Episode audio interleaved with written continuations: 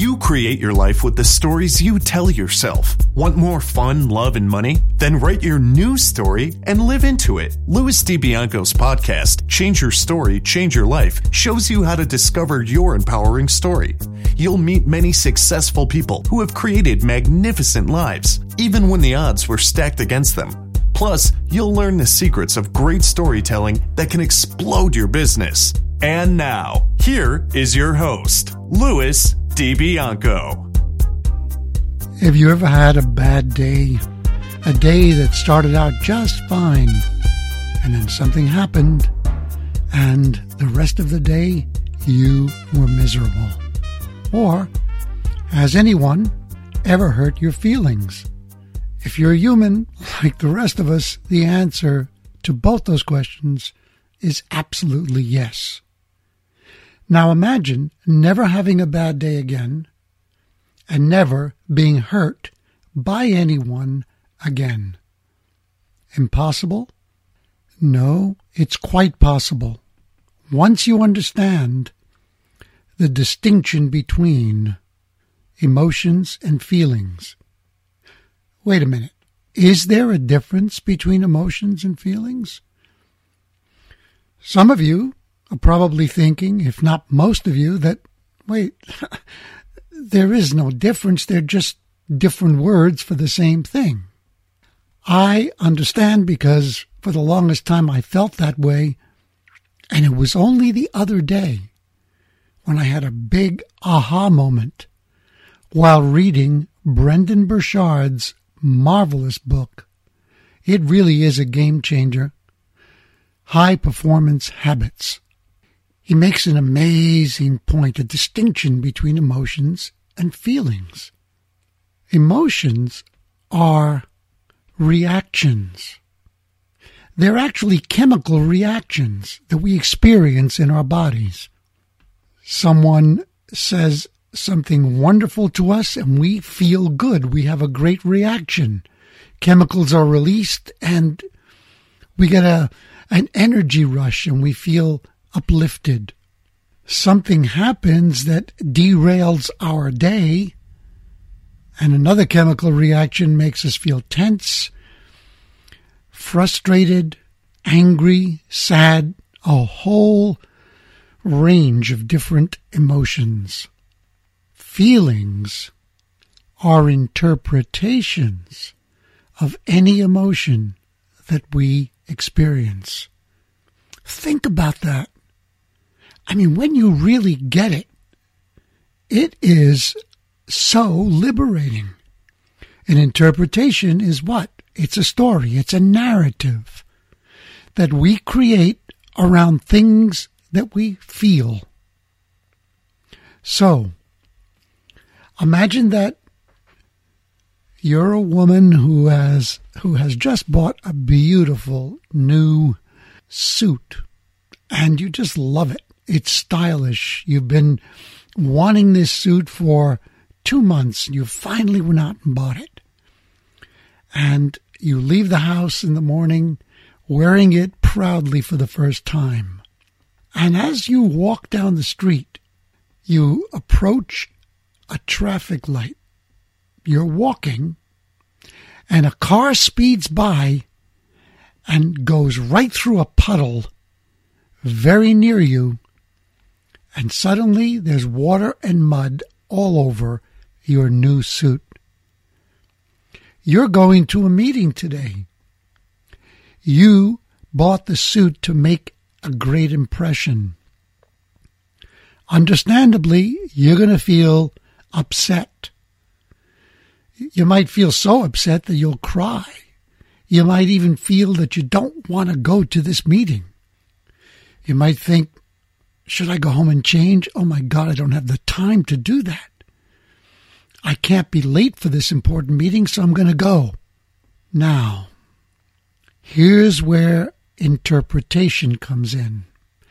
Not saying it's easy, but you can either go there feeling self conscious, worrying about what people are going to think of you, your confidence shaken, feeling no one's going to take me seriously when I come in here looking like such a mess. And I understand why those narratives will pop up in your head and they will feel so strong and real. They'll feel like your only option. But you have many other options. Here's an example. You can turn that event into an opportunity. One opportunity would be the opportunity to be humorous. People love humor. Let's say that this happened to me. I was wearing a new suit of mine and I got to an appointment and the person in charge of the event looked at me and said, "Oh my god. What happened to you? What what about that? Your, your suit looks terrible." I would smile and say, "Thank you for noticing. Actually, uh, this is the latest fashion." And person probably go, "What?" Oh, yeah, I know, I know, it's strange, but you remember when people would be embarrassed if they had torn jeans? And now today, it's quite a fashion statement. Well, I like to read fashion magazines, and believe it or not, this is called grunge chic. And in, even in Fortune 500 companies, a lot of top executives are sporting this look. I know it's kind of odd, but trust me, it'll catch on. And um, one day you'll be walking in here with your muddy suit. Now, the person might be completely perplexed and thinking, DiBianco's left the rails. But then I would laugh, I'd break the tension, and I would tell them the truth. But I would tell the truth in a tone of voice that showed I was not upset at all by what had happened. I would immediately gain admiration. They would appreciate the humor. They would love the fact that I roll with the punches. I win points. I probably have climbed a few notches higher on the status, on the status whatever, something or other, on the status ladder, but they're not notches, they're rungs. You know what I mean. I get brownie points for this. And this is something that anyone can do. Yeah, there's going to be inner resistance to doing it, but man, will it feel good if you do it in the face of that resistance. No external circumstance has the power to ruin your day, to bring you down, unless you allow it to. I've lived this. I've told this before, so I'm going to take tell you a very shortened version of it this time. I owned a beautiful new Mercedes Benz. I loved that car.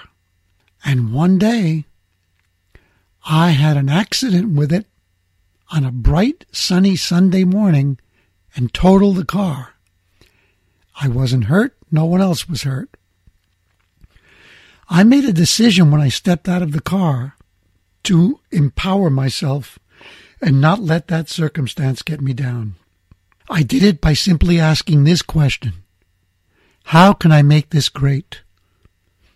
The wrong question would have been, Why did this happen to me? Oh, I would have gotten answers to that second question and they would have really, really put me right in the dumps and maybe kept me there for a day, a week, a month, maybe longer. The moment I asked, how can I make this great? I got great answers. And trust me, although I love the car, I let it go instantly and I didn't experience sadness or regret at all. Now let's get to the example of someone hurting your feelings. Let's say it's someone who's very close to you and they lose their temper with you. And they say something to you like, you know what? I'm really finding it hard to be around you because you're such a bad listener. And they storm off. And you're shocked. You thought you were a great listener and you feel very hurt. once again, the hurt is the reaction. The feeling that you choose to have around that reaction is the interpretation, the narrative, the story that you control, and you can make it a positive one. For instance, if that happens to me, I can say, huh, that person obviously left here very upset. I feel bad that they're upset. Maybe they were just having a bad day.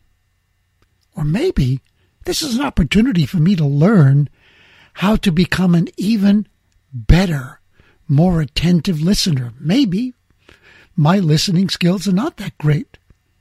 I wouldn't put myself down. I'd say, you know what? There's always room for improvement. I'm glad this happened because if it hadn't, maybe I just would have been stumbling along and missed the opportunity to step into a higher place. You can think of so many different narratives, interpretations that you can put on things that you immediately feel. Of course, you don't have to. You can just allow the feeling to, the, I'm sorry, the emotion to happen and then let it dominate you. It certainly is the path of least resistance. But the rewards for creating an interpretation, for changing the narrative are so great that once you get into the habit of doing that, you will never want to go back. Every day when you wake up, you're faced with two important choices.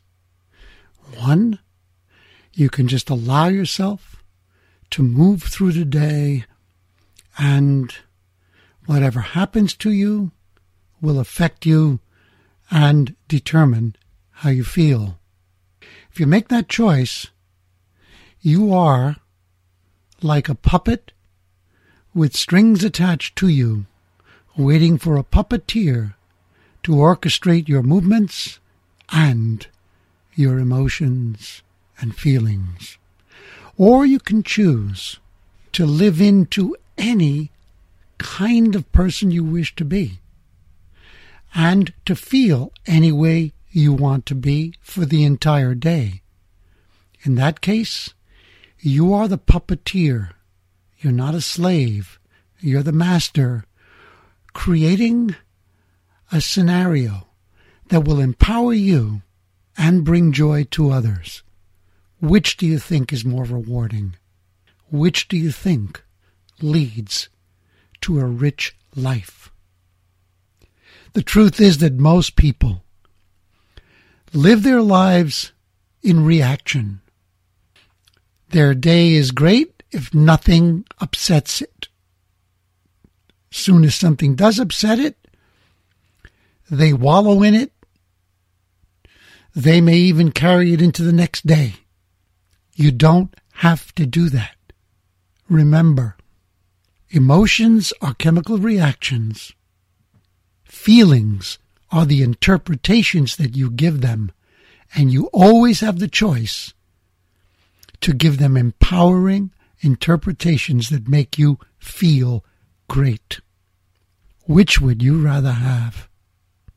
To move into this higher place where you're always empowered, begin by asking, How can I change my story and change my life? And I would love to hear from you. To know exactly what thing you decided to create a narrative around, and the moment you did it, how it made you feel. Send me a message with your aha moments, your discoveries to Lou's Club, L O U S C L U B, at gmail.com. Also, post your victories on iTunes as a comment about the show, letting people know that this is what you got from it, and leave a, a rating as well. Thank you in advance for doing that. In fact, thank yourself for doing that because it's another form of empowerment. Besides using the question, how can I change my story and change my life? why don't you buy the book by Brendon Burchard, High Performance Habits? In fact, if you go to the Brendon Show on iTunes, he has created a free audio version of the book in a series of short podcasts. You can download the entire the download the entire thing absolutely free. And then you will really be on the fast track to changing your story and changing your life. Tune in to the next episode of Louis DiBianco's podcast. Become unstoppable as you learn to change your story, change your life.